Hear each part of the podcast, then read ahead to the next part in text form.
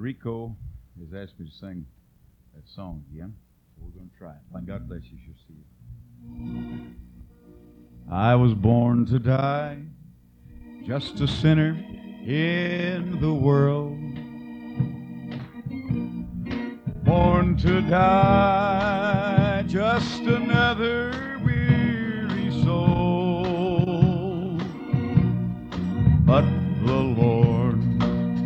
one day baptized me with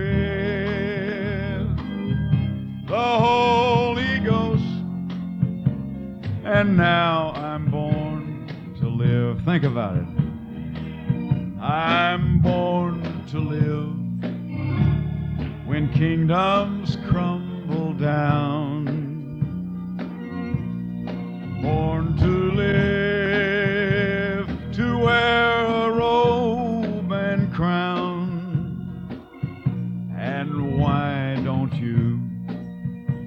receive this precious gift and be born again? But this time born to live. Life is but a tale that soon is told. Today a child, and tomorrow grown old. Death is working in you every day. Why not choose life? My Jesus is the way. I was born to die, just a sinner in the world. Born to die, just another weary soul. But the Lord one day baptized me with the Holy Ghost, and now I'm born to live. Can you say praise the Lord? Thank God that we've been born again. Amen. Praise the Lord. When we came into this world, we had the curse of Adam upon us, every one of us. Amen. Because we came of cursed seed. There's only one that ever came into this world that was born of woman into this world that didn't have the curse of Adam, and that was the Lord Jesus Christ. Because he did not have an earthly father. Amen. All the blood that's in our veins come from our fathers, which ultimately, and I know you can do this, you can go right on back to Adam in your minds because uh, Adam was the father, of course, of this whole uh, generation of people, all nations and, and uh, kindred. But when Jesus came, he had a different father. He had pure blood, precious blood, untainted, uncondemned. He did not come with the curse of death on him, but he came liberated from that. Neither did he ever sin while he was here to bring the curse of death upon himself. Had he have sinned, or had he have uh, had an earthly father, he could not have died in our place. He came completely innocent and guiltless therefore the only one that could have died, the only Lamb of God. Amen. What a precious, precious Lamb he really was. Amen. What a powerful, efficient sacrifice that we had in Calvary. And I, I, I think that perhaps we ought to pay more attention to that and uh, dwell on that more often than, than on our own duties and our own obligations and, and everything that we need to do to look at what he did. Amen. Because regardless of what we did, if he hadn't did what he did, uh, we'd be in trouble. It's impossible, amen, to save yourself. I'd like for you to open your Bibles to um, 1 Corinthians, third chapter. This going to be on? Yeah, it'll be on. I was missing, missing one switch there. All right, 3 and 12. Well, let's read the 11th verse. For the foundation for other foundation can no man lay than that that is laid, which is Jesus Christ. Now, if any man build upon this foundation, gold, silver, precious stones, wood, hay, stubble. Every man's work shall be made manifest, for the day shall declare it, because it shall be revealed by fire, and the fire shall try every man's work of what sort it is. If any man work abide, which he hath built thereupon, he shall receive a reward. If any man's work shall be burned, he shall suffer loss, but he himself shall be saved, yet so as by fire. And everybody say amen to the Word of God. Amen. God bless you as you're seated. It's been a pleasure being here these last couple of days, and and uh, I hope today turns out as well as the others. I've been very happy. In fact, we've had uh, this is the most relaxed week and a half that my that I can recall my wife and I ever ever having. Uh, driving here without any, we left a little early so we didn't have to push. Most of the time we're we're driving all night and, and all day and crowding, but we left a little early this time and we've just uh, had a wonderful time. And there's nobody knows how to treat folks like they do in the South, and particularly here in Vidor. Amen. They got everything you need right here. We got a place to hook up our little old motor home, and we got uh, everything so convenient. And then here's a restaurant right here that you don't even have to pay the bill. And the, the waitresses, they, they figure what you want, and they got your plate sitting on the table for you when you get there. Some of the best company in the world. And uh, this is a very friendly, it's an encouragement to be at this friendly church. And uh, when I look and think, what could I contribute to a church like this? Well, Brother uh, McDaniels hadn't left a lot.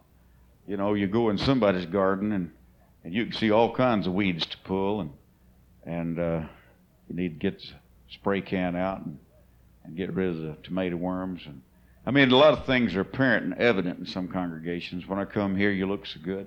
Your holiness is so approved. Uh, it's just uh, we appreciate it, and uh, and I look at your faithfulness, and you're here on time, and uh, you're all behaving yourself, as far as I know. It may not be, but it looks good to me. And you you worship freely. Uh, you can tell that this is the center of, the, of, your life. The church, living for God, is the hub of your existence. And uh, so it doesn't leave a lot to preach except perhaps revival. And Brother Townley's taking care of that. And so you see, it leaves pretty slim pickings for me if I didn't know people as well as I know them. And if I didn't know what goes on in our hearts in moments when we're not here jumping up and down and running around if I didn't know that in the in the middle of the night when things go thump and bump, and when your conscience starts talking to you, and when eternity looms up and you begin to look at all the things that God's going to be requiring of us, if I didn't know humanity as well as I did, I'd say, no need for me to preach here. But see, I know that there are individuals here today that though you're you're obeying this pastor, and uh, though you're, you're putting everything you have into it, uh, I know that some of us, and I don't think there's a congregation going that we won't find some people that have certain needs that we I would like to address some of those needs, and it's it's so hard to uh, to do it on an individual basis. And I, I thought of some of the things I said the last two days, and various ones that's come and told me that uh, it's what they needed. Uh, gives me encouragement to feel like maybe God will give us something today that you need. If I'm preaching to, this morning to try to build a reputation for myself as being a great orator or as being someone that's unique, uh, that's so silly. That's such an ignorant pursuit. But if I'm here today trying to give you something that will last you the rest of your life, something that you can use, Amen. Something that uh, maybe you don't need it today, but you might need it next week. And uh, the but majority of us will need it today, though. We've needed it yesterday, and we needed it last year, and we're going to need it tomorrow, because the Word of God is is a constant source of encouragement. It's a constant. It's like a white line on a highway. You get a little confused, you don't know what's happening. The Word of God will come back to you and straighten you out. And that's what preaching's all about. And as I read these verses today, that there's only one foundation. And uh, That's the Lord Jesus Christ. That's, that's the only foundation to build upon. We live out in the West, there's a lot of Mormons out there. And now people have been complaining that I haven't been preaching long enough. Isn't that a sight? Most of the time they're complaining because you preach too long. And my wife saying, I can't get it. At home you can preach an hour and a half and not bat an eye, and here you're you're not even going an hour. And so uh, I'll just take a little more time on some of these things. but when it comes to the country I'm living in, I think it's about 30%, I think was the last count, Mormon. Now, Mormons, uh, they're one of the most mixed up group of people you ever ran into. They have their own Bible. They wrote their own Bible. They, uh, they say the Bible's all right as long as it's interpreted properly, and, and they're going to interpret it. And if you interpret it, well, you just missed it because you got to go to their book to figure out what the Bible's talking about. And yet their Bible is such a cheap little uh, replica. It's even in their Bible. Jesus said, "How oft would I have gathered thee as a, as a hen gathers her chicks?" And it's it's it's such a tinny little thing. You ought to read what Mark Twain had to say about them if you want to get some humor out of it. But uh, it's not a humorous thing because there are literally millions of people in the Mormon Church that are being, and they have another foundation. They've abandoned the apostles. They've abandoned the prophets. They got their own prophets. They got their own apostles. And today they have their own apostles. They have them right there in Salt Lake City. And uh, they, they do ignore what the original apostles had to say. They, def- they say they don't, but they do. They ignore it. They've got their own word of wisdom. And they've got a book, I think they call it that. Uh, but Paul said there's only one foundation. If we build on man, it, it's a crumbling foundation. If we build on a, a society or a, a government, uh, any anything that's current and, and looks great at the moment, uh, it time will will eat it up. But if you build on the Lord Jesus Christ, it'll survive eternity. There's no other foundation. But uh, since we so let's assume that we all agree on that, that there's only one foundation, and the Lord Jesus Christ is that foundation. And if your hope is built on anything else, it's a false hope. Uh, your hope must be built on Him. Praise God. Well, I'll declare. Brother Mead, I thought I heard something over there that sounded familiar. The Lord Jesus Christ is, is our only hope. So we've come to that agreement. Now then, it said that some is going to build on this foundation, Brother Mead, uh, gold and silver and precious stones. And then it went on to say wood, hay, and stubble. And that uh, whatever you build is going to be tried. You will not escape your work being tried. And it's going to be tried by fire. Well, when I look at gold and silver and precious stones, they're not so susceptible to fire as wood, hay, and stubble. It reminds you of the little story of the three little pigs. I'll huff and puff and blow your house down. And uh, when I look at these things, I don't like to see money laying around like that. I'll put it up here. First one that gets it can have it. It's a dime. Used to be worth a lot of money. a dime ain't worth hardly bending down and picking up anymore. And so, as we all are, are in this race and we're endeavoring to build something, preachers are wanting to build churches, individuals are wanting to build families. There are men that's wanting to build empires. There are men among us that would like to build uh, an empire among us. And uh, whatever we're going to build, that we, it has to be built if it's going to last on the Lord Jesus Christ. There's no other foundation. But some are building with wood, hay, and stubble and some are building with gold, silver, and precious stones. Now, what I call wood, hay, and stubble, you might call gold and silver and precious stones. And I say you, meaning someone might. And what I might call gold and silver and precious stones, you may say, ah, that's just rubble. That's just wood, hay, and stubble.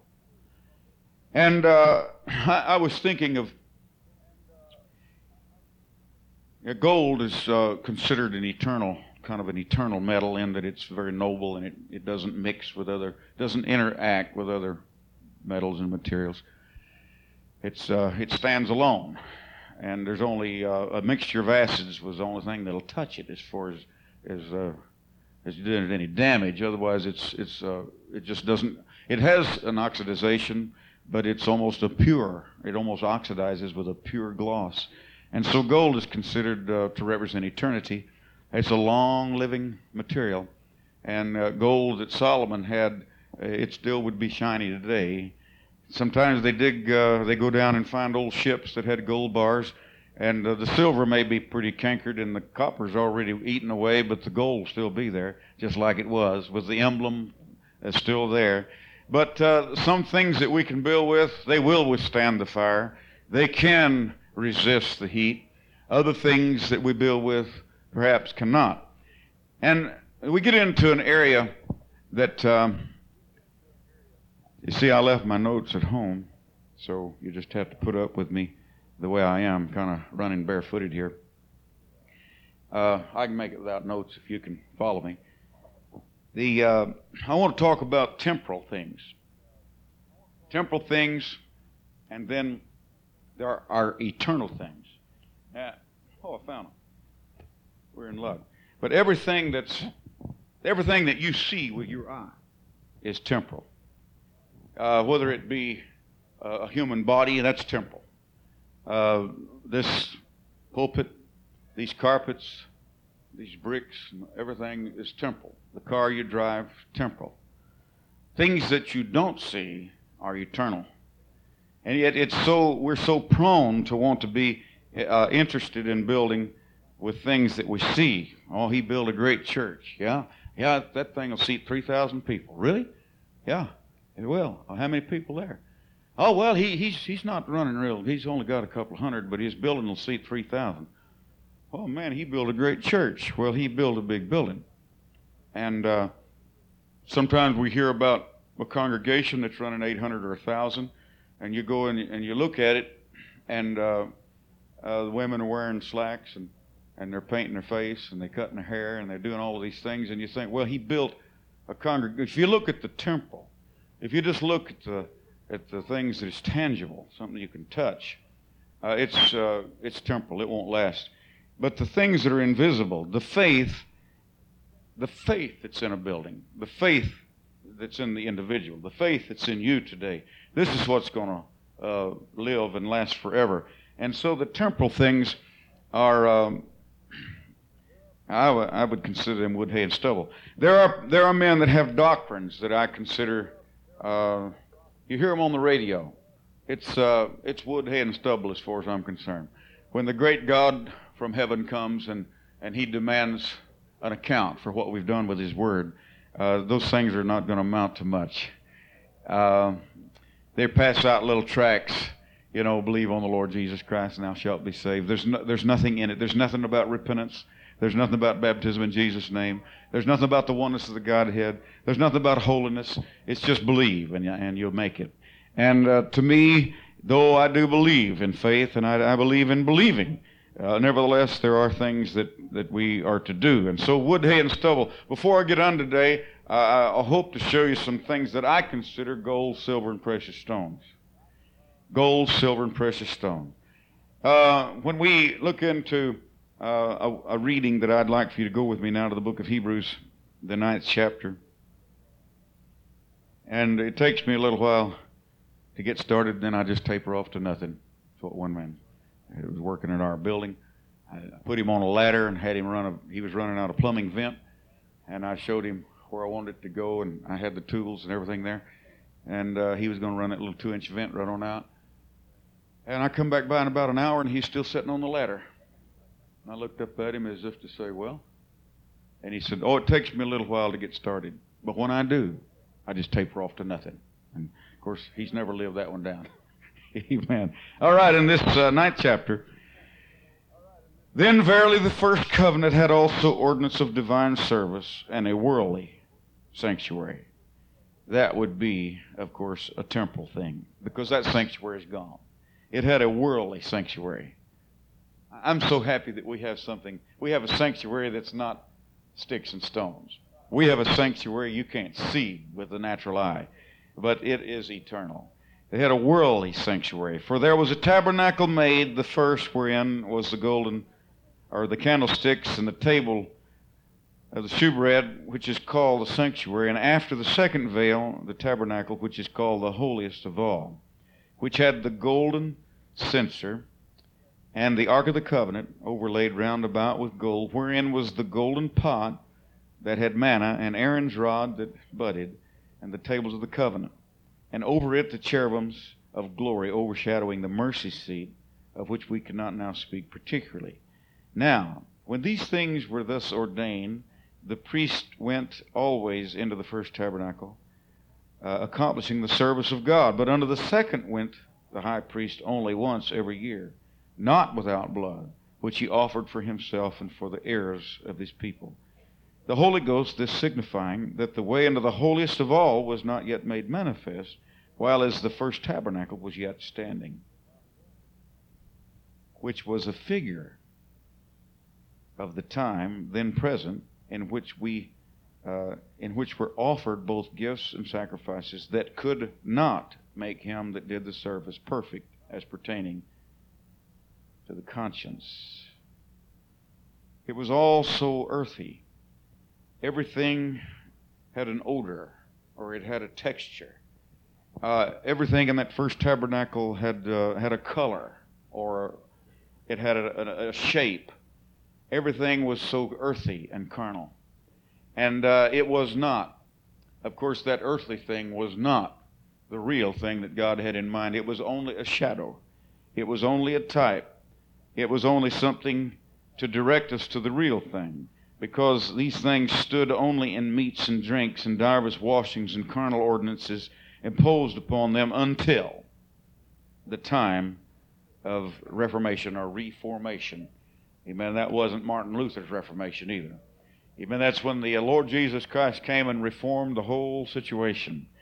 But the day of things are past.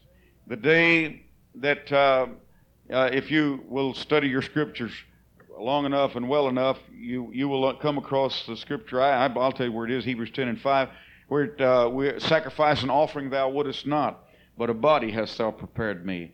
It was never intended to bring us into perfection.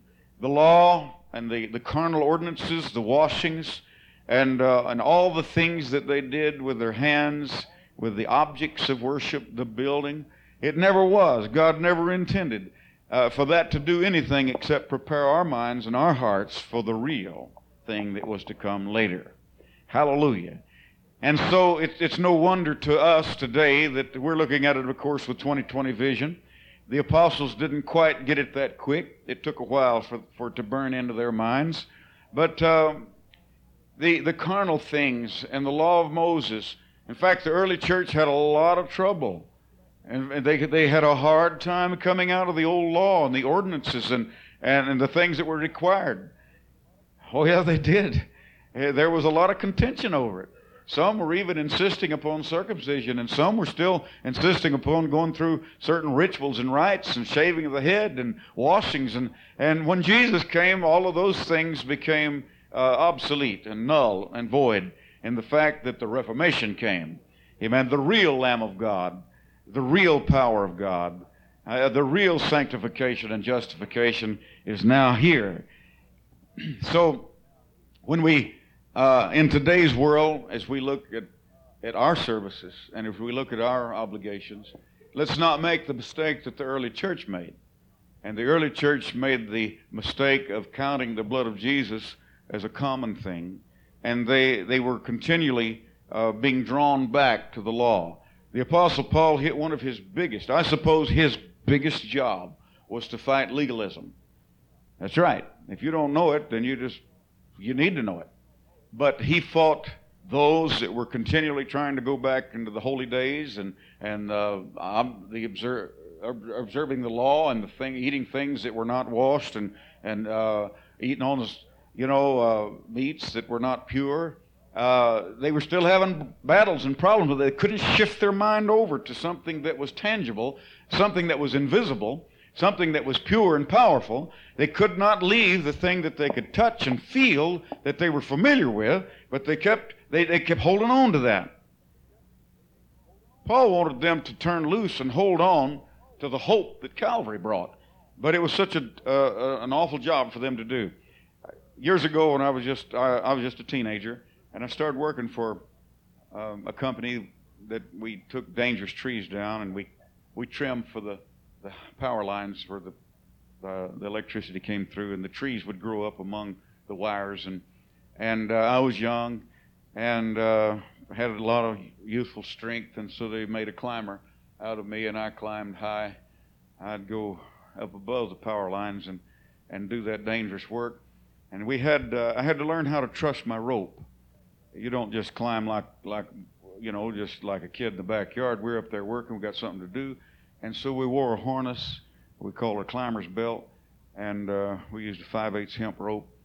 We would uh, go to the top of the tree, put the rope through a, a good sturdy fork, and bring it back and snap it into a D-ring, and we had a knot that actually just a just a, a double clove hitch. Really, we called it suicide knot. But you could turn loose, and it would hold you. And if you wanted to to go down, you just pull on the knot, and it would give you slack, and you could go down. But I had to learn how to trust that rope, or I'd be paralyzed. You can't work if one if you're holding on with both hands. So you have to learn how to tie in and then trust the rope. So my first day up, we was up pretty high, and the foreman was told showed me he seen I was tied in well. He knew I wasn't in any danger. And when I wasn't looking, he shoved my hands away, and I fell and I fell into the rope, and I found that it would hold me. And uh, later, I learned to trust it so much that I almost forgot about it. I'd be interested in what I was doing, and I, I had such confidence in that rope. But uh, when when it took the early church, Israel had a difficult time pushing loose. Uh, they were born, even Peter, when he had that vision up on the roof that day. And uh, the Lord God Almighty said, Arise, slay and eat. And he fussed with God. He said, No, Lord, nothing common or unclean's ever entered into my mouth. Now, this is God talking to him, and he held on to that old ritual. He held on to those old temporal things, those old laws that God never did intend to be the, the real salvation of man. But they had a hard time giving it up. And so God had to tell Peter. He repeated that vision of the sheet being lowered full with all with all the uh, creeping things and scales and, and things that he never would even touch, much less eat. And so God had to repeat that. And he said, Peter, don't you call it common or unclean when I've cleansed it. Well, Peter didn't know anything about a cleansing like that, where God could clean those those ugly old things that he they were taught not to eat. God cleansed even that. And well, what the Lord was doing is preparing him to go down to Cornelius' household. And it wasn't even right for a Jew to go into uh, the household of an Italian. I mean, they, they were so pure and they had to live up to so many laws that when grace came, they just couldn't, they couldn't understand it. They could not accept it. And uh, God was trying to teach them that the invisible things are more precious they're, they're gold and silver and precious stone. It's the, the, these things that are temporal are going to be burned up. I know he was talking about our works and our accomplishments, but uh, there are things that are eternal. I mean, when we when we look at our even our own bodies and we look at the bodies of our companions, we're going to fade. But as I was speaking a couple of days ago, the pure faith that is developed while we're living in these kupas, while we're living in these old fleshly temples. There's something that's going to live forever. There's something that's going to survive the storm. There's something that's going to be around when this old world's on fire. Amen. And the heavens roll up like a scroll. These bodies won't amount to anything. But there has been a soul developed. There has been a faith absorbed into our into our daily lives Amen. That it's going to live on and on and on for eternity. Amen. So as we're building, let's make sure that we build with, with gold and silver and precious stones. These things that are invisible. Faith, you can't see it. It's like the wind. You can't really see the wind, you can see the effects of it. And you can't actually see faith, but you can see the effects of faith. And that's, I think, what James was talking about when he said, You show me your faith without your works. I'd like, I'd like to see the wind without the grass bending.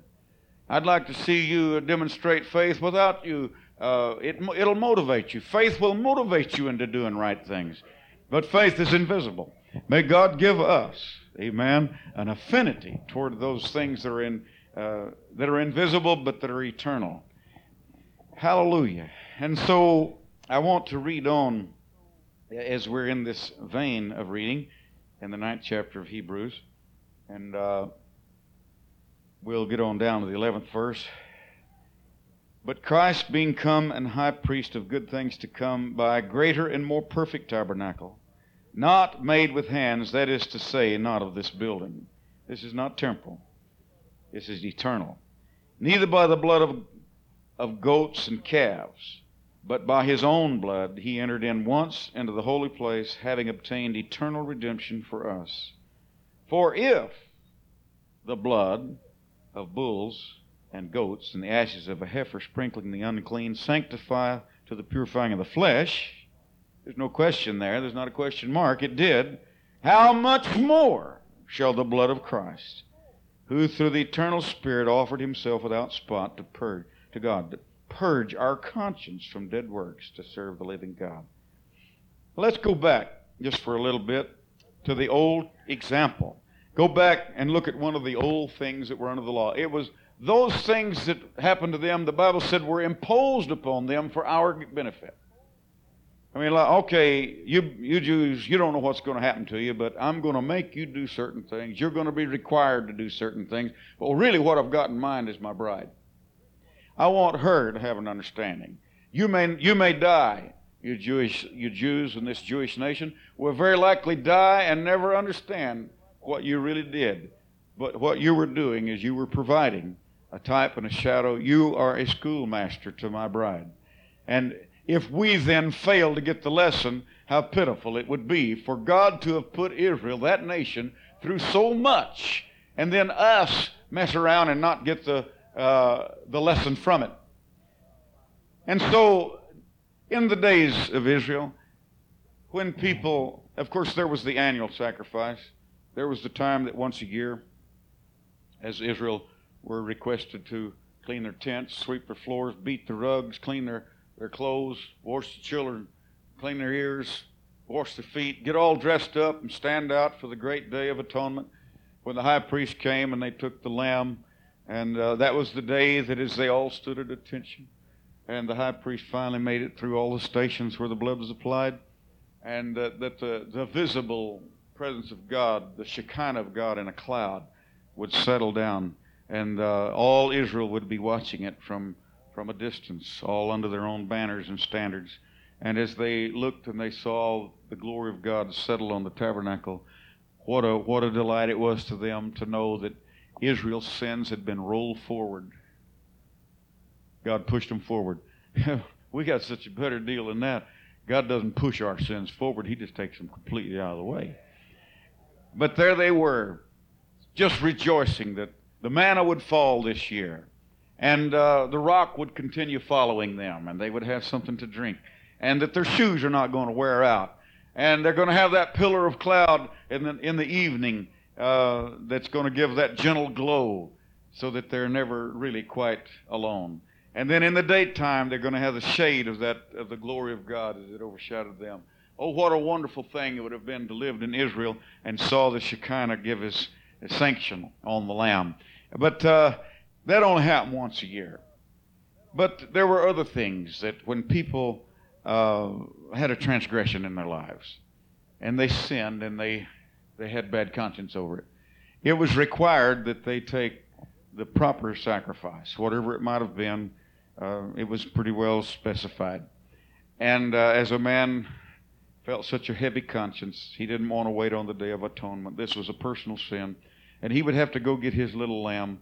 We'll just call it a lamb. There were other things. They could use turtle doves and, and different animals. They were always pure. They were clean, considered clean animals. And they would, uh, let's say, he took his little lamb, put a little rope around his neck, and he joined the great line of other offenders, waiting their turn. Kind of like when you go to the, used to, when you go get your car registered every year. I mean, they'd line up for several blocks and wait, and wait, and wait, and wait, and wait to get your car registration. Thank God now they've alternated it so that the lines are spread out over the whole year instead of right at the last of the year. But I could imagine at least several hundred ahead of me that day, and my conscience bothering me, and me and my little lamb waiting my turn, every now and then take a step, and uh, finally, hopeful that they'd that they wouldn't go home before I got there. Didn't want to carry my conscience another day. But finally get there and, and give my little lamb and uh, tell the priest what sin I'd committed. And the priest said, right, I see you brought the proper sacrifice. And, and then I would be required to lay my hands on, on the head of the animal that was to die in my place.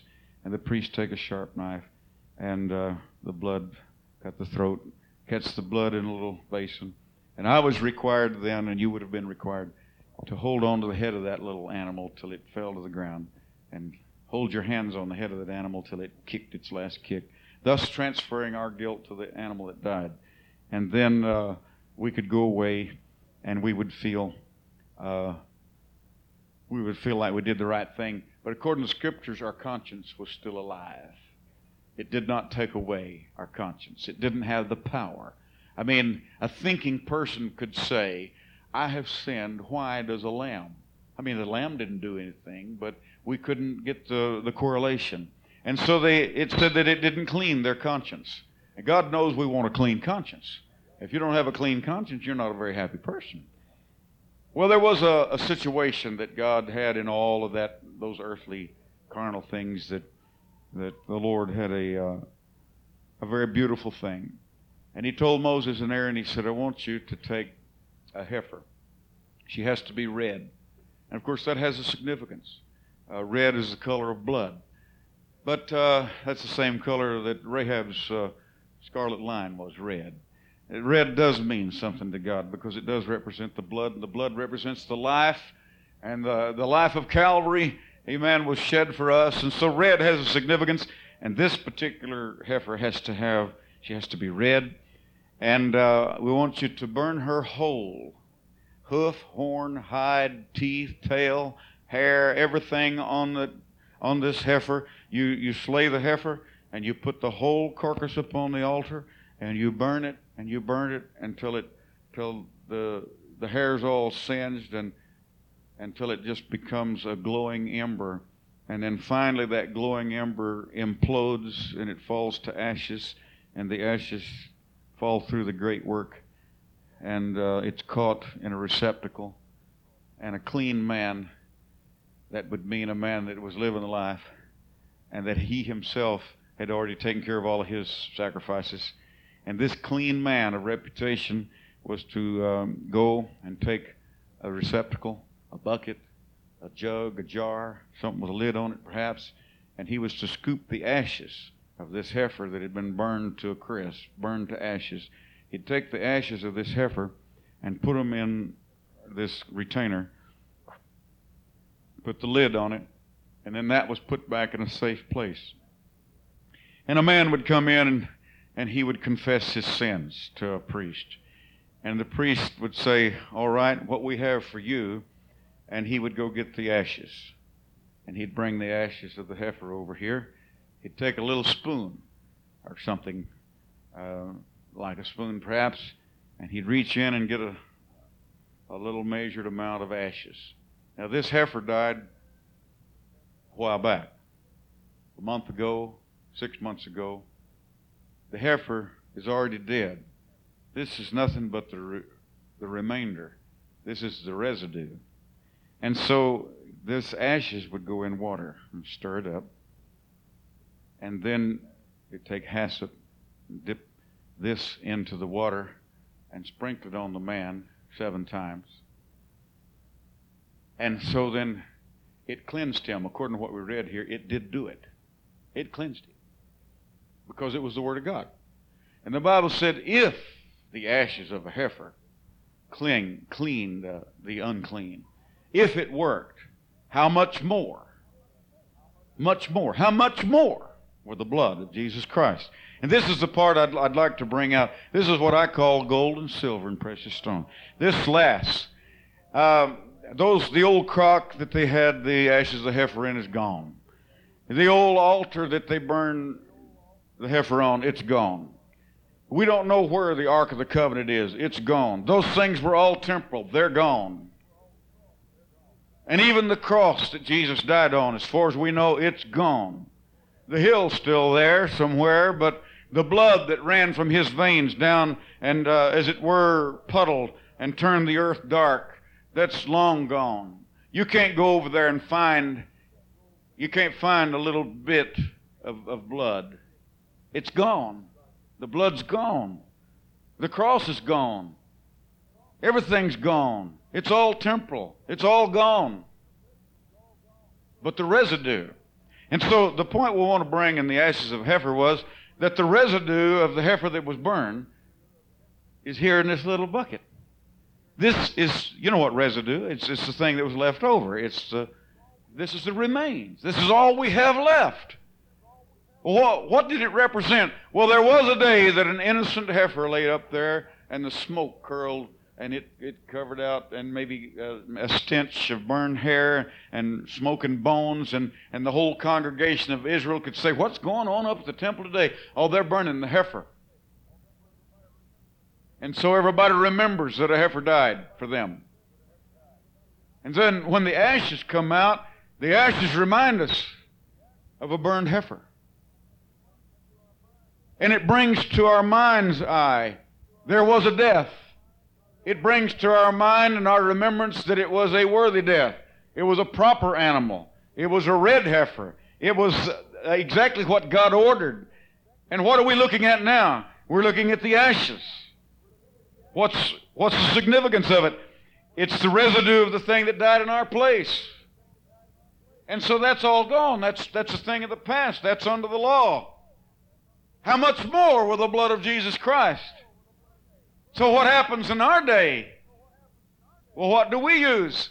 Well, the world says they're building with wood, hay, and stubble as far as I'm concerned.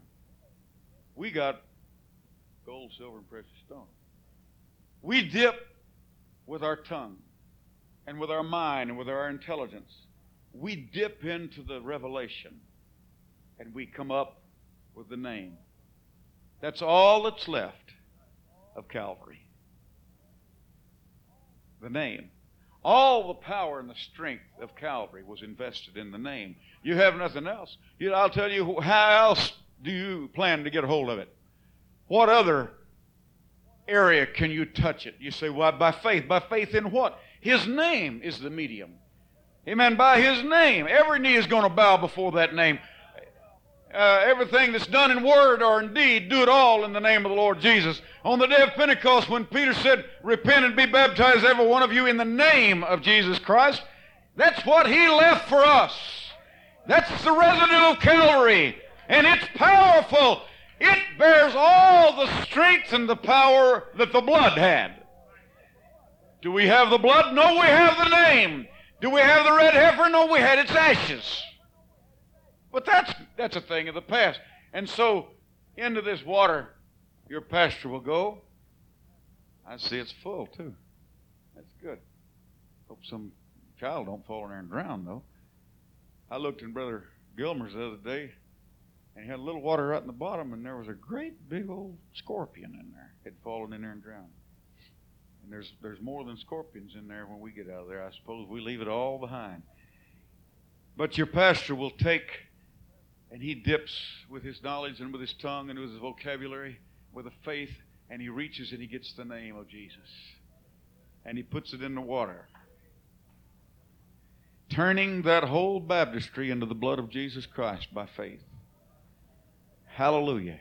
And what, now, I, you know, I'm not trying to build a sermon and just be a sermonizer. I'm talking about facts. I'm talking about eternal things. Things that in the middle of the night, when you get a little worried about heaven or hell, you just remember. I remembered. I think of it so many times. I can still hear the water running in that, that little old baptistry. It had a little half-inch pipe. They turned it on just about the time church started. Splash, splash, splash. It took forever to get two inches in there. I wondered if it was ever going to fill up. It finally got enough that they could get me down in it.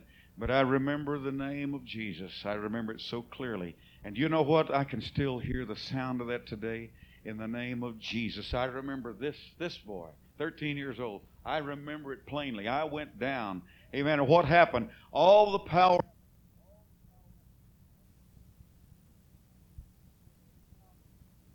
Found is you know, his, his understanding and as confident as he likes. But when it comes time to die, I want to know, amen, that the, not the ashes of a heifer, but the residue of Calvary is in my life. Jesus' name baptism is not something for us just to be right and fuss about. I mean, we, we can win all the arguments. We believe in Jesus' name baptism. We can win all the arguments. Now, I'm not interested in winning arguments. I'm interested in being safe on that day when my life will be required. And if I have been buried with him by baptism into death, thank God I have a hope of rising with him. Amen. Rising from the grave that he was buried in. Like he came from the grave. He gave hope to that grave, didn't he? Well, we go into the same tomb. We're buried with him by baptism to rise to walk in the newness of life. Hallelujah. And so the name of Jesus is just as important to our washing, even more so than the ashes was important to go into the water to wash the, the stained and, and marred Israelite. And if the ashes of a heifer went into the water, and if they washed and cleansed the Israelite, how much more? Lord, I don't know how much more. I don't know how much more. Unlimited amount of more. Hallelujah. There's no limit on the power of Calvary. You find me a sin it can't cover, then we can we can really talk and talk down about Calvary. But Calvary can, can cover any sin. Say, well, it won't cover adultery. Well, it will. It will. Say, well, then let's all go do it. No. How shall we that are dead to sin live any longer therein? God forbid. When we preach grace, You know, grace is the test of the gospel. You know that.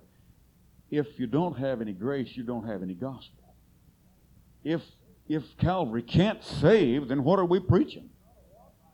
If there's not a washing involved in it, then we're all dirty. There is a washing. Somebody said, Yeah, bless God, but that's at the waters of baptism on this side of Calvary, blah, blah, blah, blah, blah. I'm glad that there's a washing on this side of my baptism. You see, I was only 13 when I was baptized. Now, I'll, I'll be honest with you.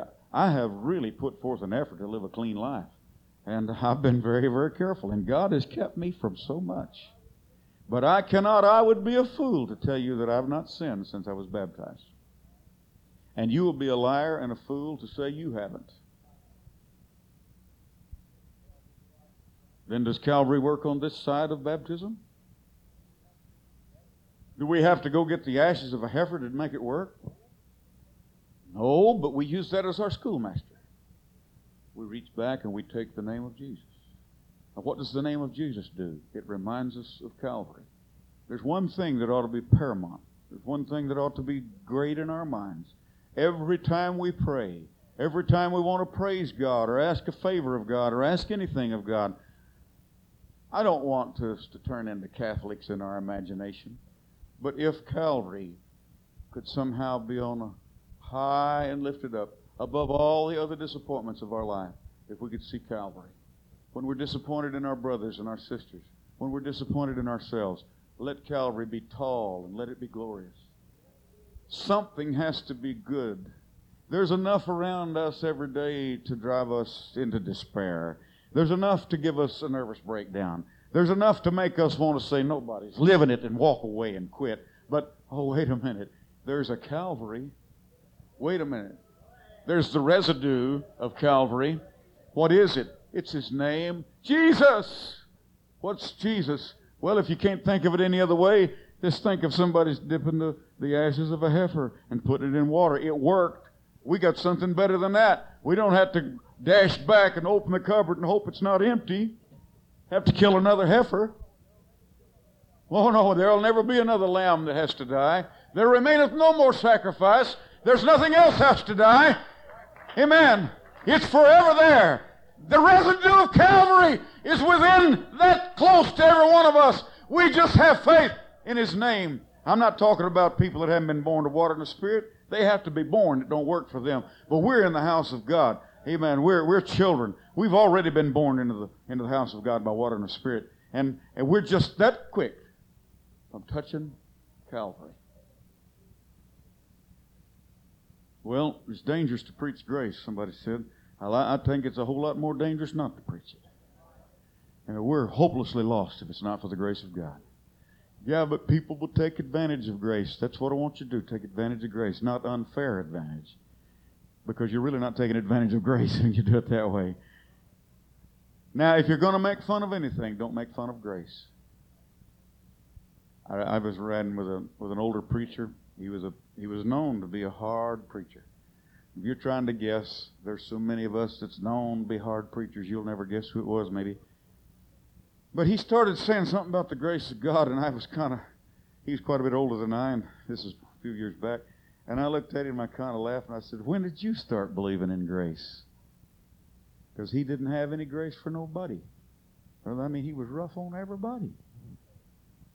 And he didn't say anything. I was driving. I looked over at him again, and big tears was rolling down his face and he couldn't talk. And finally he said, I started preaching grace when I come to the realization that I was lost without it. I was lost without it. And I said, I wish you could have come into it a little earlier you'd have saved a lot of people a lot of misery. he said, that, Yes, it's one of the regrets of his life that he said, I spent nearly my whole ministry and uh, really didn't believe in grace. But he said, when it come down to me, I, de- I determined that I couldn't be saved without it. All of us need it. Every day of our lives, every morning you get up, amen, we need it. We need, we need the strength, the residue of Calvary. It's in His name, but it represents every drop of His blood. The name of Jesus is more than just a name. I forget who was talking about it. Was you somebody the other night talking about that the well, they was thinking about the name of Jesus. Who was that? Was that you? And uh, there's a lot to think about when you're thinking about the name of Jesus. When you really get to thinking about the name of Jesus, if it doesn't take you to Calvary, you're not thinking about it enough. But that's the cause. That's the reason he came to this earth. For this cause I came to this earth. Let this cup pass from me. Nevertheless, not my will, but thine be done. It's for this reason that I came. There was no point in walking on the sea, no point in raising, Lazarus from the grave. There was no point in healing the Syrophoenician woman and giving her the crumbs that fell from the master's table. If it wasn't for Calvary, it, was, it would have all been lost. We'd still be hell bound. Thank God he went to Calvary. Thank God his rich red blood ran for me. I'm glad he died. Somebody said, Oh, isn't it a pity that Jesus had to die? Yes, it's awful that he had to, but oh, I'm so glad that he did. And I'm glad that the residue of his death, amen, is still available to you and I through his name. It's an intangible as far as fingers are concerned. You can't touch it, you can't see it, it doesn't feel sticky. But in our minds, it is a name that it lasts and lives forever and ever and the power is just as strong and rich as it ever has been. The name of Jesus, thank God, is where it all lies. Thank God for that name. And I'm glad we understand that that's the name of God. That's the name of the Father. That's the name of the Son. That's the name, and of course, the Father is the Holy Ghost. So that's naturally the name of the Holy Ghost. See, there's not but one Spirit. There's one Lord, one faith, and one baptism, one God who's Father of all, above all, and through all, and in you all. There's only one body and one Spirit. Now, if if God is reputed to be the Father of Jesus, then what was the Holy Ghost doing there? Amen. Overshadowing Mary. If it's a separate spirit, it gets real confusing and it almost gets uh, off colored to talk about the Trinity because we're going to have to admit now, wait a minute, wait a minute. Is God the Father of this or is the Holy Ghost the Father of this? Well, we don't have any problem with that. There's only one Spirit. The Holy Ghost is the Father of that child. The Holy Ghost is God. Amen. Is, is God a Holy Spirit? First, I'll ask you, St. John 4.24, anybody know what it says? It says that God is a spirit. So we know that. God is a spirit. Now I'll ask you, is God holy? Well, everybody said, well, sure, God's holy. Then God is a Holy Spirit? Of course He's the Holy Spirit. Well, then, if there's only one Spirit, He's the Holy Spirit. There's only one Spirit. And that great Spirit dwelt in the body that was born of Mary and dwelt and walked on this earth. The fullness of the Godhead was in the Lord Jesus Christ. He came in, in, in the flesh to reconcile the world unto Himself. Amen. And all the strength and the power of His deeds are, we can recall them. It brings a recollection to our minds when we say Jesus. Most of the world thinks about a babe in a manger. I'll be honest with you, I know all about that. And he couldn't have died if he hadn't been born. But my mind doesn't go, uh, it doesn't it doesn't home in on the manger. Not that I am against the manger. I'm glad he was born. And uh, it would have been nice if he could have been laid in a nice cradle. But uh, the, the point of it is, my mind goes uh, right straight to Calvary when I think of the name of Jesus. He died for me. That's the symbol of my death. And then my mind goes to that that uh, tomb that he was in for three days, and the angels rolled stone away. And when they come looking for him, said, "He's not here. He has arisen." And if we've been buried together, if we've been planted together with him in the likeness of his death, we shall be in the likeness of his resurrection. Even all this sixth chapter of Romans. I, I love that chapter. Hallelujah. And these, to me, is more precious than programs. It's more precious than, than buildings and numbers. Where two or three are gathered together, you can share this richness. And it's just as rich where there's two or three as there are where there's three or four thousand. It's just as rich for me when I'm alone and I'm, I'm reaching for God and I need, I need comfort. I need to know that He loves me. He doesn't take uh, a, a tall tower with stained glass windows. It doesn't take bells chiming as somebody's ringing the, uh, you know, the church bells. I don't need any of that. All I need to know is the name of Jesus. Jesus. Hallelujah. Hallelujah. There's power there. It's been almost 2,000 years ago. I don't know how long the ashes of a heifer lasted. They probably used it up pretty quick for that many people, Brother Mead. And then they'd have to go get another heifer. Well, we're getting a little low, Aaron. We only got about another shovelful here. Well, we better burn another heifer. Why we, we can't be without it? They had to continually renew it. There never was an end to sacrifices. But when Jesus came, that's the end of it. He came once in the end of the world, and he died one time.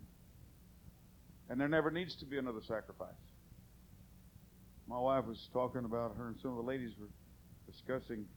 I, have forgotten exactly where it is. Uh, is where the is it Romans third chapter, Hebrews third chapter? It said um, that he that has once been enlightened to good things to come, and if he falls away, there remaineth no more sacrifice. This this is such a puzzlement to so many people that if you ever backslide, Somebody find that verse for me, if you would. Hebrews what? Read it, Brother Mead, would you? You got your glasses on?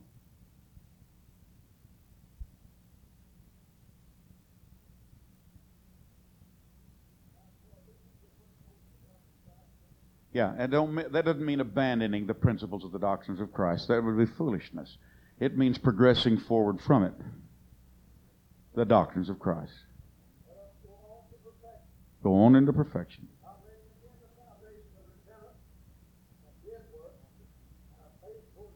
You don't just keep just laying that foundation forever. We, we've, we've done that. We're going forward. We're, we're heading on. We're not abandoning it. We're marching forward. Mm-hmm.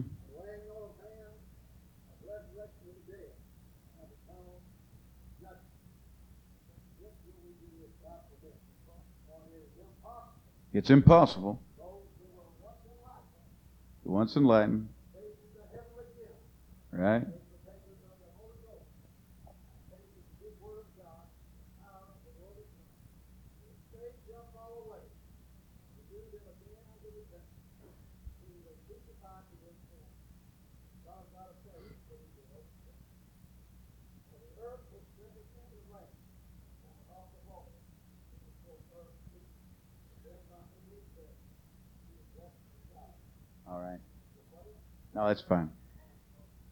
You got to remember that Paul was talking to a bunch of Jews that was that was so quick to slide back into the old rituals.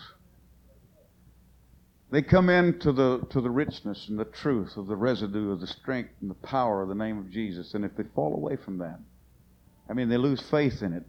They long for those, those old smoky altars of Israel. They long for the blood running down the ditches. And they fall away and they, they don't have faith that, wait a minute, you can turn loose the limb, you can swing out on this one. The name of Jesus will hold you. It's impossible to renew them to repentance if they've abandoned the name of Jesus. There's no, there is absolutely no hope under the law. There's no hope under those, under, under the blood of animals. They're gone. This is wood, hay, and stubble. The only thing that's silver and gold is the invisible faith that we have in the name of Jesus Christ. I actually, I, if somebody wants to bring that over into modern day and say that if you ever backslide, you can be, never be renewed, that's, that's not right. I, I know people that have uh, really grown cold and fallen away, and God dealt with them and they've come back. And so we have living proof that that's not talking about us. That's talking about the, uh, the Jews of how that they uh, they're so inclined to go back to the old altars and forsake. They've already been enlightened on Calvary. They've been enlightened on His name. They were enlightened on all of this beauty, and they fell away from that. It's impossible to renew them. There remaineth no more sacrifice. There's only one sacrifice. There's only one name. There's only one foundation that we're built upon. Let every man take heed how he buildeth thereon. Hallelujah. I, I want to go back to something. I'm just going to name a couple of things that I think are silver and gold and precious stones. If we go to the fourth chapter of Genesis. Nobody told me what to preach or what not to preach. And so this, I just wanted to talk on these things today. In the fourth chapter of Genesis, it's um, everybody certainly knows these stories. Adam knew his wife. And she conceived and bore Cain, and said, I have begotten a man for the Lord. And she again bore his brother Abel, and Abel was the keeper of the sheep, but Cain was a tiller of the ground. And in process of time it came to pass that Cain brought of the first, or the fruit of the ground, an offering unto the Lord. Cain brought of the fruit of the ground an offering unto the Lord. And Abel, he also brought of the firstling of his flock and of the fat thereof. And the Lord had respect unto Abel and his sacrifice. But unto Cain and to his offering he had not respect. And Cain was very wroth, and his countenance fell. And we'll go back and read some more of it in a minute. I get a mental picture of this. These they were not little children anymore, but they were old enough to be responsible for their own deeds. And somehow they had already been taught, otherwise uh, Abel would not have known to bring a blood offering. And uh, we know that Abel wasn't there the day that God stepped into the scene and said, Adam, where are you? And Adam and Eve was hid over here and had thrown fig leaves together, and God said, That'll never do. And uh, the, the day you eat, you shall surely die. But what mercy did is mercy let an animal die in the place of Adam and Eve. And God took the skins of that animal and clothed their nakedness and they began to see the law of substitutes early in the, in the garden. And so God was teaching them lessons that you didn't really die. A lamb died in your place. Well, Cain and Abel wasn't there at that time. But uh, they were taught and they were told about that. And then when they were older, Abel remembered that God wanted a blood sacrifice, and Cain somehow didn't didn't get the picture. And so he went out and he brought his vegetables and he piled them up and he lit the fire and he blowed on it and fanned it a little bit. And those old vegetables began to smoke and the smoke got up about this high. And God looked down at it and he said, I don't want that, Cain. I don't want it, Cain. You keep it, Cain. I can't accept that, Cain. Blew it back down. God, God. you don't want my smoke, God? He looked over there, and his brother was in a little ray of sunshine. His little fire was burning bright. and The smoke was curling right up into the nostrils of God, and God was going. And that smoke was going up. And Cain looked and he saw that God had respect unto Abel's sacrifice, and he didn't want his, and he was choking in the smoke of his own sacrifice. He got mad, angry, wroth. Somebody said that it was that, it, that God rejected it because of Cain's attitude. Well, let me say it this way Cain's attitude caused him to bring a bloodless sacrifice. And regardless of the attitude, God could not accept a bloodless sacrifice. You know, if God would have accepted a bloodless sacrifice then, He would accept one now. There's no way that He will accept a bloodless sacrifice now. And if He would have accepted it then, it would be hard for Him to require it of us now. God has always been consistent. It took blood for Adam and Eve, and it took blood for Cain and Abel. And it's going to take blood now, innocent blood, not our own blood, but innocent blood, the blood of Calvary. And so he looked and he saw that Cain was very, very angry. And uh, this to me is something that I hope that no one fights me on this because I believe I'm right on it. And the Lord said unto Cain, Why art thou wroth? And why is thou, thy uh, countenance fallen? If thou doest well, shalt thou not be accepted? Isn't that a fair question? If you did well, like Abel your brother, wouldn't you be accepted? Why did Abel do well? Abel obeyed. Abel did what he's supposed to do. If you'd do well, Cain, you'd be accepted. It was his action that God couldn't accept because he brought the wrong sacrifice. If thou doest well, will they be accepted? And if thou doest not well, sin lieth at the door, and unto thee shall be his desire, and thou shalt rule over him. I want to deal with this seventh verse just a little while, and then I'll be finished for today, and hope that uh, that we can recognize some gold and silver and precious stones from all of this. Now, it has been preached, and I can't say that it's entirely wrong, that if you're not doing well, sin lies at your door. I, I, I can't say that's wrong. That uh, somebody comes and they're wanting to worship God and there's sin in their life.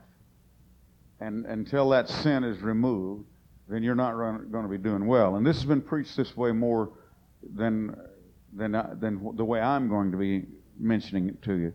And I'm not saying that that is entirely wrong. If you've heard preachers preach, if you're not doing well, sin lies at your door, don't discount that. Because sin could very likely be lying at your door. And that's why you're not doing well. But I really believe that there was some grace involved here. When God was talking to uh, Cain, he said, if, thou, if you do well, wouldn't you be accepted? And if thou doest not well, sin lieth at the door. And this is uh, not only is this right in translation, but it's right in principle. If if somebody gets a translation, try to prove something, and it goes against the principles of God, then I say they translated it wrong. But this translation goes right along with the principle. And that is that in the Jewish language or in the Hebrew language, the same word for sin and sin offering, there was only one word. You had to take the context to know whether it was sin or sin offering. The context of the sentence that was used, the subject matter that was being spoken on. And when that word was spoken, and I looked it up once, and I don't know what it is now, but it was a Hebrew word, and it, uh, it meant sin, or it also meant sin offering. And so we could read it this way If, uh, if thou doest not well, there's a sin offering crouching at your door. Now we'll get a picture of that in a minute. And here's why I think it's more accurate. Is because try to make the other situation fit this. And unto thee shall be his desire. Now let's read it. There's sin lying at the door, and unto you shall be his desire. Does it make sense? And thou shalt rule over him. That doesn't make sense. If sin is lying at your door and you're going to rule over him, or if sin is lying at your door and, and unto you shall be his desire. That doesn't fit. But let's try it this way that there is a sin offering at your door. There's a little lamb crouched here at your door. And if you haven't done well, there's a lamb at your door. And he, unto you shall be his desire. Do you want to cut my throat? I'm here. Do you want to burn my body out there like Abel's? I'm here. Unto you shall be his desire, and you shall rule over him. This was Cain's opportunity to do right, but he didn't do it. I mean, he could walk away from that old smoking vegetables, and there was a lamb crouching there at his door. That was God's grace offering it to Cain. Cain, you don't have to do this. There is a lamb at your door, but you can be hard, and you can be hard headed, and you can be hard hearted. You can be angry, you can ignore it, but there is a sin offering at your door.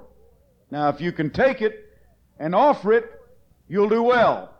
But if you ignore it, then you're not doing well. And Cain chose to ignore. He would not take a lamb. He would not join in. It would have been too humiliating. There's Abel over there enjoying the blessings of God, his little brother. And oh, God's blessing him. And Cain says, I'm not going to stoop to that. God, if you don't want my carrots and cabbage, ah, he was angry because God rejected his offering. There are those today that are trying to offer up works to God. Lord, didn't I knock on 7,000 doors last year? And Lord, didn't I do this? And Lord, didn't I do that? God's not interested in that. He wants blood. He wants a lamb. If you're not doing well, you know, when we come to pray around these altars, if all we can see is us and what we've done and what we haven't done, we're not getting any place. We've got to take that offering that's crouching at our door. If we're gonna if we're gonna crash heaven's gates, even we're gonna have to have the name of Jesus to do it with. There's nothing I've ever done or nothing that. Uh, now, I, I think Brother Mead is a great man of God. I think he lives what he preaches. But he don't live good enough for this. There has to be a lamb in your life. And if we've got the attitude of Abel, amen, we're, we're going to have the blessings of God. We've got the attitude of Cain, we will not accept the name of Jesus Christ and the power of Calvary. We want to do it on our own strength, do it with our own ability, with our own intelligence, with our own determination. I think we ought to have as much as intelligence as we can muster. And I think we ought to have all the, the determination that we can possibly have and all the stamina that we can get. But remember that all of those will fall short. There, if you're not doing well, there's a sin offering crouching at your door. I don't know you people. I don't know you folks in here. I don't know who's living, who's not. I suppose everybody is, but uh, probably there's some in here that's that's stumbling and getting your knees and falling around and having a bad time of it. Some of these boys are having problems in their minds. Some of the girls are having trouble in their minds. And uh, there may be some secret sins. There may be some things that nobody knows about but you. And if you're not doing well, there's a sin offering crouching at your door. You can do well. I believe we can overcome. I'm a living witness to the fact you can overcome. And there's a lot of others here that'll tell you, no, we overcome. But if God would have took my name out of his book of life, every time I made a transgression, he'd have wore the paper out erasing my name. But what he, what he does is there's a sin offering crouching at my door. I don't know I don't know at the times that I've, I've reached for that sin offering and he's been there every time. This doesn't justify a loose living. This doesn't justify minds that are just rampant and you can think on any subject and just as long as you want to waller in that nastiness of your thoughts and your evil imagination. This doesn't justify that type of thinking. But what this does is it lets you know that if you're not doing well, you can do well. But you can get angry and keep on doing the bad things. And, and when a pastor rebukes you, you can get mad about it and stomp out and go to hell. That's what you'll wind up doing. Or you can say, Jesus, forgive me. God, renew within me a right spirit. Place within me a new heart. Oh God, against thee and thee only have I sinned and done this evil. There's a sin offering. There's a sin offering crouching at your door. So available, so handy, so very convenient. We don't have to stand in line and wait for a priest to hear our confessions. We've got one the light's never turned out. The line is never busy. Any time of day or night. I don't care how many million people are talking to him. Calvary strong and powerful. And it's hello. Yes, I'm still here, crouching at your door. Yes, you can feel it. Oh, thank you, Jesus. I've asked you to give me life, and you've done it again. Thank you, Lord, for washing my sins away. Thank you, God, for renewing me. Hallelujah. There's a sin offering crouching at your door. We've been to these old altars, and we hear all that all the preaching that's brought around the conviction. We feel so bad, and we're focusing on ourselves. All we can think about is me and how mean I've been. Oh God, Lord, I know you're unhappy with me, and why don't we kind of change our minds just a little bit and say, yeah, we have been mean, and we have been this, but concentrate on that sin offering crouching at your door. Concentrate on the residue of the strength of Calvary all been invested in the name of Jesus. Just call on his name. Oh, you have to have true repentance. Somehow God has fixed it to where the hypocrite can't cash in on this. He's locked it up in an area called faith. Hypocrite can't get it. The door don't open to the hypocrite. Their joy is just for a season, a very short season. But for those that are truly hungry, for those that are truly sincere, for those that are really interested in pleasing God, there's a sin offering crossing at your door. He's there always. The name of Jesus is a very present thing. It's, it's just that far away. Jesus. I'll never forget the times, maybe all times I might not remember but so impressed upon me is my wife's reaction to when we're in the car or something, some danger is coming. Before I can get my foot on the brake, she's hollered, Jesus. Here comes a car running the red light. And instead of saying, Here comes a car, she don't do that. She says, Jesus! Brother, if I didn't see it, I know something's up, and I'm, I'm reaching for the brake. But that name of Jesus has been a present help. When we hear about somebody going to the hospital and they've hurt themselves bad, the first thing we say is, Jesus. Jesus. Why? Oh, there's strength in that name. There's power in that name. There's hope in that name. We've been buried in that name. We anoint for the sick in that name. We'll for the healing of the sick in that name. Thank God there's power in the name of Jesus. To me, this is gold and silver and precious stone. All these other things are wood, hay, and stubble. Now, we like fine carpets and fine pews and fine buildings and all, but these things, uh, we have to insure them. The fire may get them before, before we get a chance to even use them. This is not the point. The point is we must build a tower of faith. And that tower of faith will stand if the world's on fire. The invisible things last forever. It's the temporal things that we can see that are going to be gone. And when we look at somebody and say, oh, he hadn't he done great? Hadn't she done great? I don't know. I really don't know. It's the one that has that power of faith. It's the one that the name of Jesus means everything to them. It's the one that has confidence in that sin offering that's crouching at the door. That's the one that's got something that's going to last. Amen. Hallelujah. Can we all stand this morning? Let's just go to the Lord and ask God to help us to accept this sacrifice. Amen. To love it, accept it, learn to depend upon it, and trust in it. In Jesus' name, we thank you for this morning. God, we thank you for these hearts that are here, that are hungry, that are sincere. Oh God, that are here not just for show, but they're here, Lord, because they want to be saved. And we're praying, Lord, that something was said today that we will remember concerning your goodness and your name. Lord, concerning the power that is, is forever strong and will never, ever, ever decrease. We ask, oh Lord, your blessings in Jesus' name. Amen.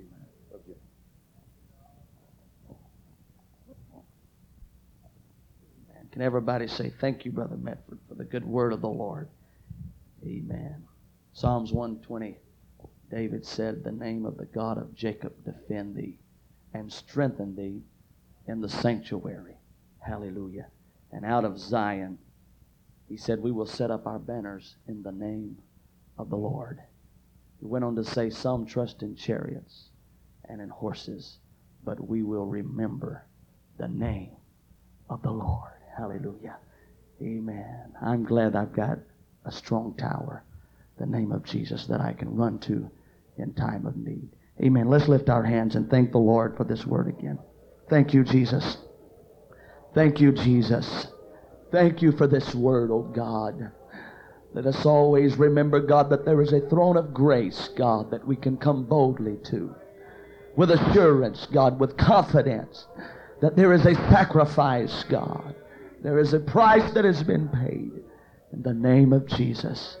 Amen, amen, amen. Thank you all for being in the house of the Lord with us today. There is food prepared next door. There's a special place for the ministers. When you go into the gym, uh, there will be a glass door. All ministers, please go through the.